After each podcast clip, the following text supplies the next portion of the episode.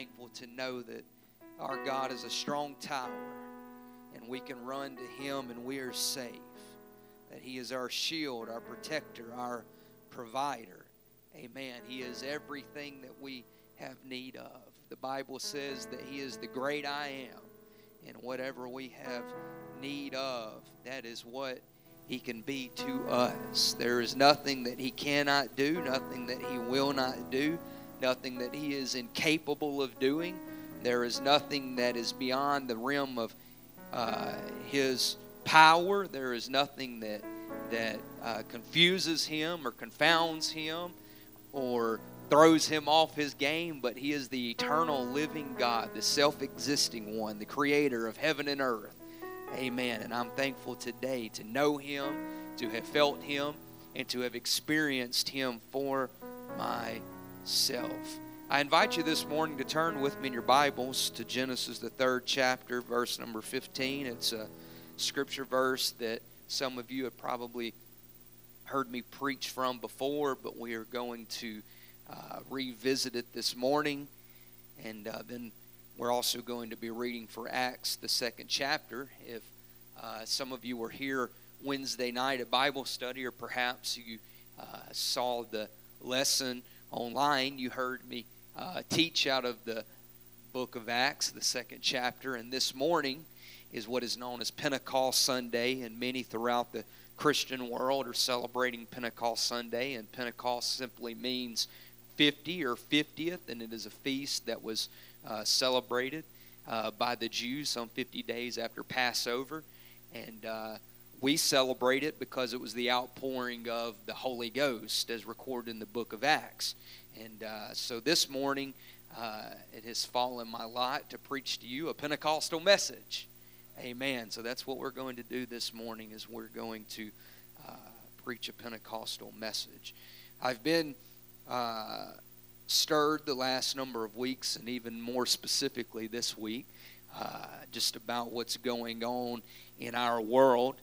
And I've been uh, thinking and meditating upon uh, what our culture is uh, has become and what the church is having to face and uh, what we're having to try to navigate through. And the reality is, the truth of the matter is, that if we are going to navigate successfully this current world that we find ourselves living in, it's going to take boldness and it's going to take courage and it's going to take someone that's going to draw a line in the sand and say someone might bend and someone might break, but it's not going to be me. Someone might be a coward, but it's not going to be me. And I would that someone would serve notice to the enemy that I'm not going to be a coward. I'm not going to be easily intimidated. I'm not going to be afraid of what the enemy is trying to uh, put on us. Amen. But we believe in the power of God, and our faith and our hope is in the power of God. And I believe that the power of God is going to fall in this service and help someone and enable someone to overcome the world in which we are living in. Amen. Genesis, the third chapter, verse number 15 says, And I will put enmity between thee and the woman and between thy seed and her seed. It shall bruise thy head, and thou shalt bruise his heel. Now, this is God here talking to the serpent, uh, Satan, Lucifer, Beelzebub, uh, Belial, whatever you want to call him, uh, the father of lies. Uh, this is him uh, doling out punishment, if you will, after the fall in the garden. Turn with me to Acts, the second chapter. The Bible says, And when the day of Pentecost, verse number one, and when the day of Pentecost was fully come, they were all with one accord in one place. And suddenly there came a sound from heaven as of a rushing mighty wind, and it filled all the house where they were sitting. And there appeared unto them cloven tongues like as of fire, and it sat upon each of them, and they were all filled with the Holy Ghost, and it began to speak and, and they began to speak with other tongues as the Spirit gave them utterance. That was a supernatural occurrence that they experienced. It was the supernatural power of God Almighty that fell upon those first believers that had devoted themselves and dedicated themselves to the words of Jesus and had assembled and remained in the upper room until the promise from on high was given to them. Set your Bibles down. Let's go to prayer. Mighty God, I pray that you would help our remaining time here together, that your spirit would move in a mighty way, Lord. I pray that you would open our mind to understanding. Help us to open our hearts to receive what you have for us this morning. I pray, Lord, that every saint of God under the sound of my voice would feel your spirit this morning, moving and working in their life, in their home, in their family, Lord. I pray that you would strengthen us and bless us in your mighty name, Jesus. Can we give the Lord a hand clap of praise? Amen. You can be seated this morning. We know from the record of Scripture that humanity was created from the dust of the earth, and humanity was set in a place of perfection.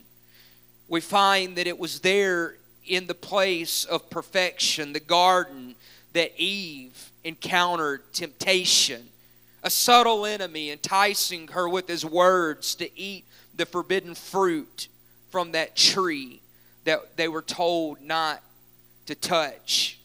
Like a stake, temptation was driven into her soul, and with one singular choice, life, as Adam and Eve knew it, became separated from perfection. When the vehicle of disobedience drove them out of the garden that was there, that they suddenly found themselves on the outside looking in. No doubt there are some under the sound of my voice, if not all of us, that can relate to uh, the, the feeling of failure, the feeling of making mistakes, and the feeling of looking, standing on the outside, looking in. And that's where Adam and Eve found themselves standing. They were standing in failure, they were standing in mistake, and they were standing in the repercussions of those mistakes. Imagine, imagine what that first sin filled heart felt when it realized the existence of the void, the pain, the brokenness that was now settling in their inner being. Imagine the weight of the guilt that pressed upon their life as they were expelled from the garden. Can you imagine being kicked out of your house, being told that you can never return back to the place of safety? That you can never return back to the place that, that, that was filled with peace and comfort, that you can never return back to the place that, that, that, that you had only always known forever since your existence. Imagine the heaviness of the thoughts of their mind, knowing that they can never go back to what once was. But we find that for the first time that God would show humanity that He always chooses mercy first. It's here in this opening scripture that I read that we find that God would not leave Adam and Eve hopeless, but that He would give them a hope that's found in a promise. And I will put enmity between thee and the woman, and between thy seed and her seed, and it shall bruise thy head, and thou shalt bruise his heel. It's a scripture verse that we have probably read many Januaries in our life when we set out to read the Bible throughout the year. And if we are not careful, we can we can glance over, we can read past and not understand the significance of this scripture verse because this is where we first find the mercy of God. Theologians, Bible scholars would call this scripture verse the proto evangelium this is the first promise of God's redemptive, restorative work. It's here that this verse pronounces the first good news of Christ's victory over sin. The penalty for Adam and Eve's transgressions would have an end. It's God speaking to them, speaking a reality that this mistake, the consequences of this mistake, the result of your mistake would have an end. It's in this moment of failure that we find that God cast out a net of mercy and catching with it the sin of humanity. It was mercy that was freely given, it was a promise that was not earned. Adam and Eve did not have to labor their way into it, but we find here that God is standing at the scene of poor decisions, and He simply made a declaration uh, that I'm going to erase what has happened here. I'm going to fix what has happened here. I'm going to correct what has happened here, what has been broken uh, and what has been demolished and what has been scattered uh, into a thousand of thousands of pieces. It's here at this place that we find God speaking mercy, that I'm going to fix what has happened. I'm going to destroy the results of this negligence. I think it's so beautiful that we find in this picture and in this scene that Adam and Eve did not have to get down on their hands and their knees and crawl their way back to God, pulling and tugging at His feet to have mercy. They did not have to beg, they did not have to ask, they did not have to plead, they did not have to request, but God, in His infinite knowledge, in His wisdom, uh, and as the Bible says, God is love, we find that His nature of love and nature of mercy mercy is going forth. And it was not something that they had to earn, but it was something uh, that was freely given to them. And I know that I'm preaching to a congregation of saints this morning uh, that can attest and can testify of the power of God's mercy uh, and the power of God's love in your own very life.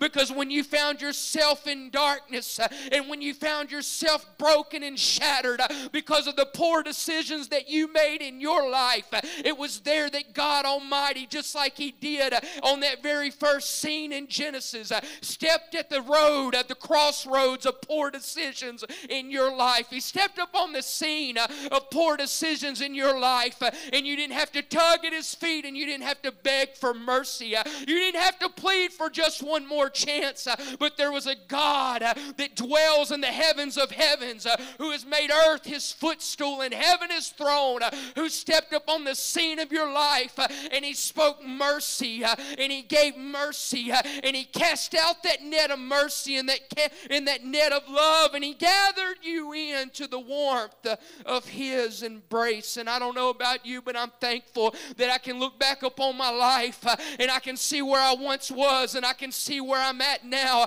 And I know that the common denominator in all of it, what made the difference, what brought the equation into my favor, was the love and the mercy of God. And more than that, I'm so thankful uh, that the mercies of God is never ending, uh, that it's a well that we can go back and draw from time uh, and time and time again because I know that in my humanity that tomorrow I'll need the mercies of God and next week I'll need the mercies of God and even next year should I still have breath in my lungs that I'll find in my life that I need the mercies of God and I'm thankful for the mercies of God we find in Genesis 3 and 15 that this verse uh, would be the beginning point of a thread that would be divinely weaved throughout the scripture. Uh, the hope for a better day was rooted in this promise. Uh, this promise is what the elders and the patriarchs sought to experience. The writer of Hebrews, the 11th chapter, verse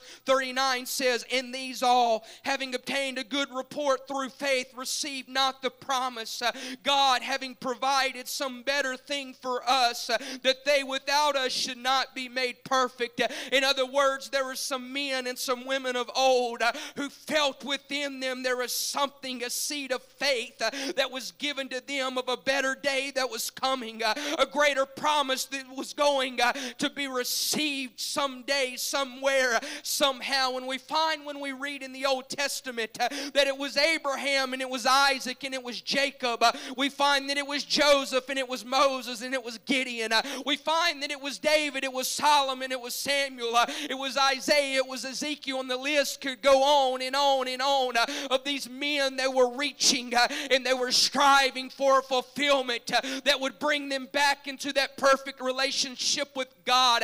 It was that scripture verse in Genesis 3 and 15 uh, that set it into motion. It began to spin, it began to propel and push humanity into this lane, into this channel, into this avenue uh, that was divinely created by the divine, uh, that was supernaturally created by the supernatural God, uh, that would say, I know that there was something that broke it all, that messed it all up, that scattered it all and made a mess of it, and it looks ugly now. But what I'm telling you is that there's coming a day where it's all going to be brought back together. And I tell you that there are some men of old that reached, that strove for what you and I have, though they did not experience it. There was something that beat within them uh, to keep reaching, to keep moving, to keep working, uh, to keep pushing for a better day. And although these men of old had experienced many miraculous occurrences, they had never obtained uh, the promise. You've heard me talk about it before, but you read in the Old Testament many accounts where people had the Spirit upon them, but they never had uh, the Spirit within them. There were many people that had, that had encountered God and had experienced Him face to face, and there were many supernatural things that happened in their life but they had never experienced the Spirit of God living in them and dwelling within them. Numbers 11 and 24 says, And Moses went out and told the people the words of the Lord, and gathered the 70 men of the elders of the people, and set them round about the tabernacle. And the Lord came down in a cloud and spoke unto him, and took of the Spirit that was upon him, and gave it unto the 70 elders. And it came to pass that when the Spirit rested upon them, that they prophesied and did not cease. That's supernatural. That's the almighty power of God. That's them experiencing the Spirit of God for themselves. But we find that the Bible says that the Spirit rested upon them, it had not yet come inside of them. You find the story of Balaam in Numbers 24, the second chapter. The Bible says, And Balaam raised his eyes and he saw Israel encamped according to their tribes, and the Spirit of God came upon them. It was a power, it was a supernatural enablement, if you will, it, but it was not in them, it was only upon them. One of my favorite stories in all of the Bible is the one that we all know, the one of Samson. And the Bible says in Judges, the 13th chapter, and the Spirit of the Lord began to move upon him at Mahaneh Dan between Zor and Eshtaol. You find that Samson and in all of his uniqueness and, and the unique qualities and traits that devi- defined him as an individual in his life. That, that there was a power that rested upon him.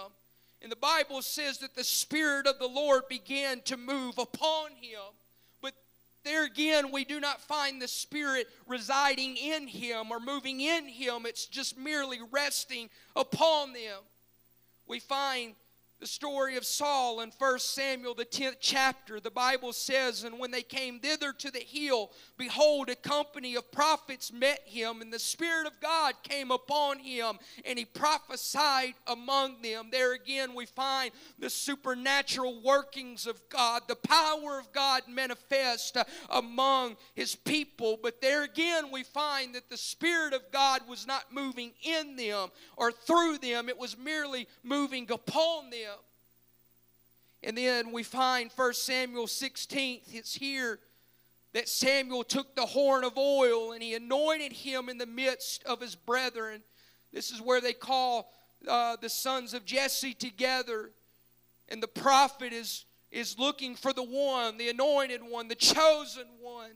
The Bible says that, that when Samuel anointed David in the midst of his brethren, that the Spirit of the Lord came upon David from that day forward. And we find all of the great victories, the battles that David would fight and he would win in his life. You find all of these amazing uh, supernatural things that would happen and take place in David's life. But there again, it was not the Spirit of God in him, but it was the Spirit of God upon them because the promise had not yet been given. They had experienced the power of God, they had experienced the supernatural workings of the Spirit of God, they had felt the power of God, they had felt the presence of God. But I tell you that that is not the same as the Spirit of God being inside of you. I declare to us this morning uh, that it's quite possible for us to feel the presence of God, for us to experience the Spirit of God, that you and I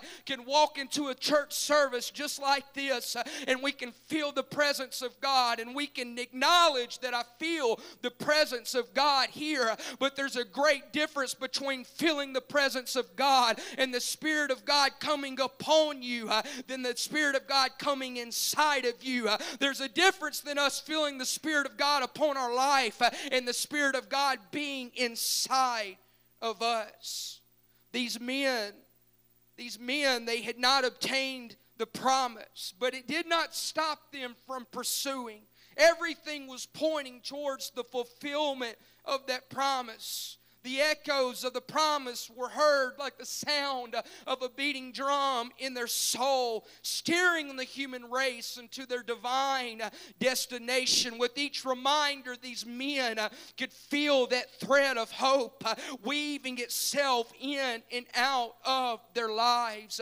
Jeremiah the prophet said, Behold, the days come, says the Lord, that I will raise unto David a righteous branch, and a king shall reign and prosper uh, and shall ed- execute judgment uh, and justice in the earth. Uh, we find in Haggai, the second chapter, verse number seven, uh, where the Lord says, uh, And I will shake all nations, uh, and the desire of all nations shall come, and I will fill this house with glory, says the Lord of hosts. Isaiah 9 and 6 says, For unto us a child is born, unto us a son is given, and the government shall be upon his shoulder and his name shall be called Wonderful, Counselor, the Mighty God, the Everlasting Father, uh, the Prince of Peace. Uh, of the increase of his government and peace there shall be no end uh, upon the throne of David and upon his kingdom to order it and to establish it with judgment and with justice from henceforth and forever.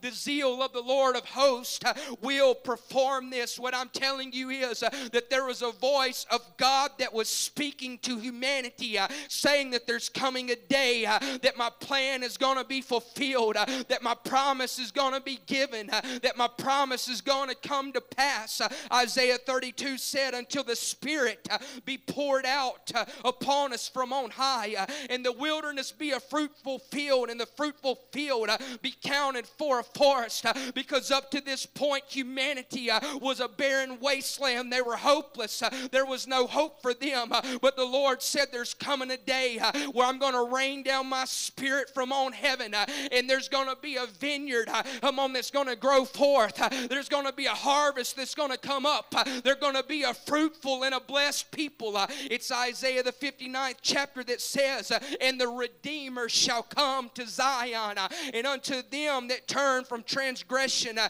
in Jacob says the Lord. Ezekiel said, I will give you a new heart uh, and put a new spirit. Uh, this is what I love because Ezekiel had an understanding uh, and he had a revelation uh, because he spoke the words of the Lord and he said, uh, I'll give you a new heart uh, and I'm going to put a new spirit within you. Uh, I will take the heart of stone out of your flesh uh, and give you a heart of flesh. I will put my spirit within you and cause you to walk in my statutes and you will keep my judgments and do them. I can't help but think of a divine exchange that takes place by God whenever we come into Him and we let Him take that heart of flesh out of us and He says, I'm going to put a new spirit within you. Many of us can attest to that day, that moment, uh, whenever we had that divine exchange of our own, uh, where God took out that heart of flesh uh, and He put that new spirit within us. Uh, Joel 2 28 says, And it shall come to pass afterward uh, that I will pour out my spirit upon all flesh, uh, and your sons and your daughters shall prophesy, and your old men shall dream dreams, and your young men shall see visions. I'm telling you that we're living in the fulfillment of that promise Uh, where the Spirit of God is being poured out upon uh, whosoever will. Uh, and the only reason why some do not have the Spirit of God being poured out upon their life is because they carry an umbrella over their head, shielding and deflecting what God is wanting to do in their life. But I'm telling you that if there's ever a person that will lower their umbrella and say, God, I want to be saturated with your Spirit, I want your Spirit to do a work in my life. I don't want the, the umbrella of flesh to keep you from doing a work in my life. I don't want the umbrella, come on, of worldliness to keep you from doing a work in my life. I don't want the, the, the, the umbrella, come on, of materialism uh, to keep you from doing a work in my life. I don't want the umbrella of sin uh, to prevent you from doing a work in my life. Uh, but I want to lower the umbrella and I want the Spirit of God to saturate me. Even this morning, I want to leave this house being saturated by the Spirit and the presence of God. Some say that Genesis 3 and 15 has a dual meaning. The Bible says, And I will put enmity between thee and the woman, and between thy seed and her seed, and it shall bruise thy head, and thou shalt bruise his heel. Some say that the victorious seed that's being spoken of here in Genesis, the third chapter, is that of Jesus Christ. We find that the writer in Galatians said, Now to Abraham and his seed were the promises made. He saith not into seeds as of many, but as of one, into thy seed, which is Christ. The writer says that the seed is Jesus Christ. And we see that the victory of this seed was accomplished when Jesus overcame death, burial, and the grave. Paul wrote in Romans 6, he said that like as Christ was raised up from the dead by the glory of the Father. And he also wrote in First Corinthians, But now is Christ risen from the dead and become the first fruits of them that slept. What I'm telling you is that in Genesis, uh, that when God stepped on the scene of the wreck, uh, when he stepped up on the scene of the mess that had been created uh, by an enemy tempting Eve, that when he stepped on that scene and he spoke mercy, that he saw his only begotten Son, Jesus Christ, come on, uh, persecuted, come on, and, and slain upon a cross. Oh, but he knew that that would not be the end. Come on, but he saw that he would overcome death. He saw that he would overcome the burial, that he would overcome the grave, and that he would be victorious. And that it was only through the shedding of this blood, it was only through the shedding of this blood that the sins of humanity could ever be remitted. It was only by him robing himself in flesh and becoming that perfect sacrifice uh, that you and I could ever have an opportunity uh, for our wrongs to be righted, for us to come back uh, into that perfect plan of God. Others would say that the second meaning of Genesis 3 and 15 is that this victorious seed is the church. That's you and I. Galatians 3 and 26 says, For you are all the children of God by faith in Christ Jesus. And if you be Christ, then you are Abraham's seed and heirs according to the promise. So the church is the seed of Abraham. We are, you and I, through faith, we are grafted in to that promise. And we see that victor- that the church will be victorious. We find the account in Matthew, the 16th chapter, where it's Peter and some of the other apostles that are having a conversation with Jesus, and Jesus asked them, Who is it that men say that I am? Because there were a lot of people that were saying that Jesus was a prophet or Jesus was John the Baptist risen from the dead. And, and there was confusion as to who Jesus said that he was. And we know that it was Peter that boldly stood up and proclaimed that thou art Christ, that you are Christ. You are that promise that was given to us uh, for the ages before us to our fathers, Abraham and Isaac and Jacob. Uh, it's the ones that we read about in the prophets and Isaiah. You are the promised one.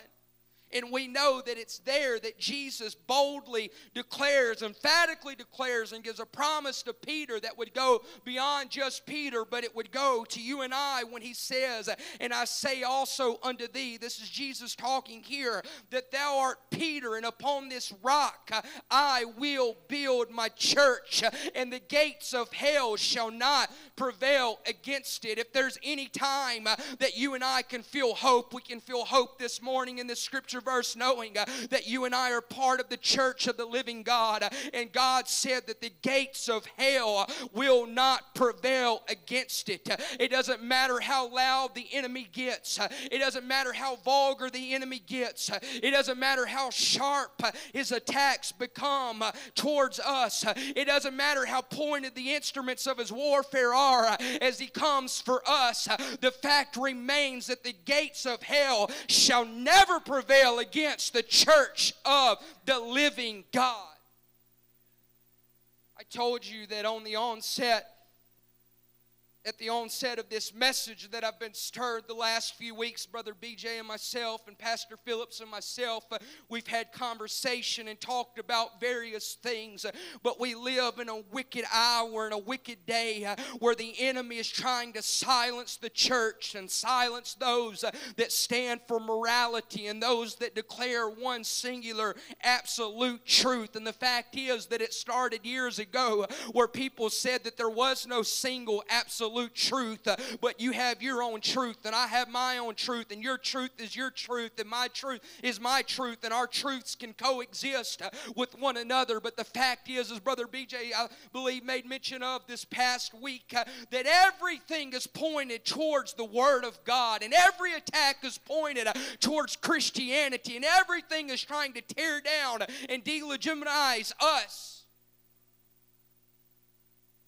We live in a perverse, wicked day where the Bible said that there would be a day where good would be called evil and evil would be called good, and we're living in that day and hour. I told my friend yesterday, one of my friends, we were talking, or excuse me, it was Friday afternoon, and I told him, I said, the Bible says that it tells us that as it was in the days of Sodom and Gomorrah, it would be in the days of the return of Jesus Christ, that in the end that we would we would live through the days and experience the things that was going on in Sodom and Gomorrah. And when you read and you study and you realize everything that took place in Sodom and Gomorrah, you understand that that's what's going on in our society today and that's what's being promoted and pushed down our throats every day of our life. But what I told him was, I said, they didn't just wake up one day uh, and they went from being normal to being what Sodom and Gomorrah had become and the very reason why God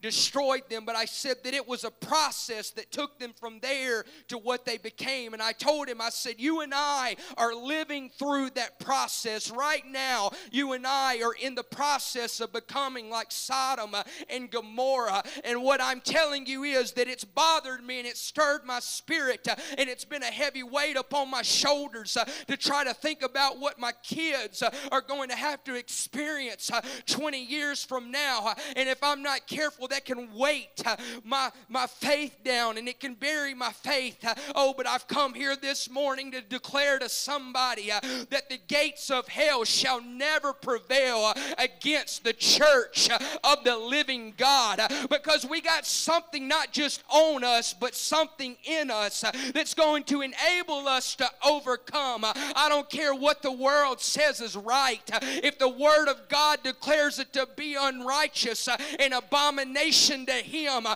then that's what I'm going to live and that's what I'm going to declare. There are some things that are an abomination to God, and I've got to declare it, I've got to live it, I've got to live it out for myself. The truth is that sometimes I can find myself in precarious situations because of my personality. And sometimes I push myself beyond probably what I should in some situations because I'm not easily intimidated. I, sometimes I wish that I was because then I would cower down from certain circumstances and maybe it would be better off in the long run. But what I'm telling you is that same spirit has got to rise up in a believer and say, I'm drawing a line in the sand and I'm not going beyond that line. And I know that hell and all of its forces uh, seems to be pulling uh, and drawing uh, and declaring, uh, I'm on and whispering uh, and preaching, uh, I'm on its message in our ears. We hear it blasted over the airways. All you got to do is get on social media for five minutes and you'll see it where they say right is wrong and wrong is right. But what I'm telling you is there's got to be a mama that says that my girl is a girl and my boy is a boy. There's got to be a daddy that's willing to stand up and say, I don't care what the world says. My girl is a girl and my boy is a boy. And there's some lifestyles that's an abomination to God. There's some things that's wicked and will send your soul to hell. But I'm telling you, I know it's strong preaching, but there's somebody that's got to stand up and be a light to a dark world. There's somebody that's got to sing out the goodness of God. There's somebody that's got to declare His mercy, but not just settle on His mercy, but declare His judgment. Because every one of us, we're drawing near to this meeting with God, and our soul, our life, our heart has got to be where it needs to be. The birth, the life, and death of Jesus was the fulfillment of so many of those Old Testament prophecies. The gospel of Jesus Christ, we know, is that good news uh, that Jesus died, was buried, and rose again for our salvation. This is the hope for humanity. The gospel is applied to our life by repentance from sin, water baptism by immersion in the name of Jesus Christ, that is, burial with Christ and receiving the Holy Spirit. And this is new life in Christ. Jesus said in John 3 and 5, Verily, verily, I say unto you, except a man be born of water and of the Spirit, he cannot enter into the kingdom of God.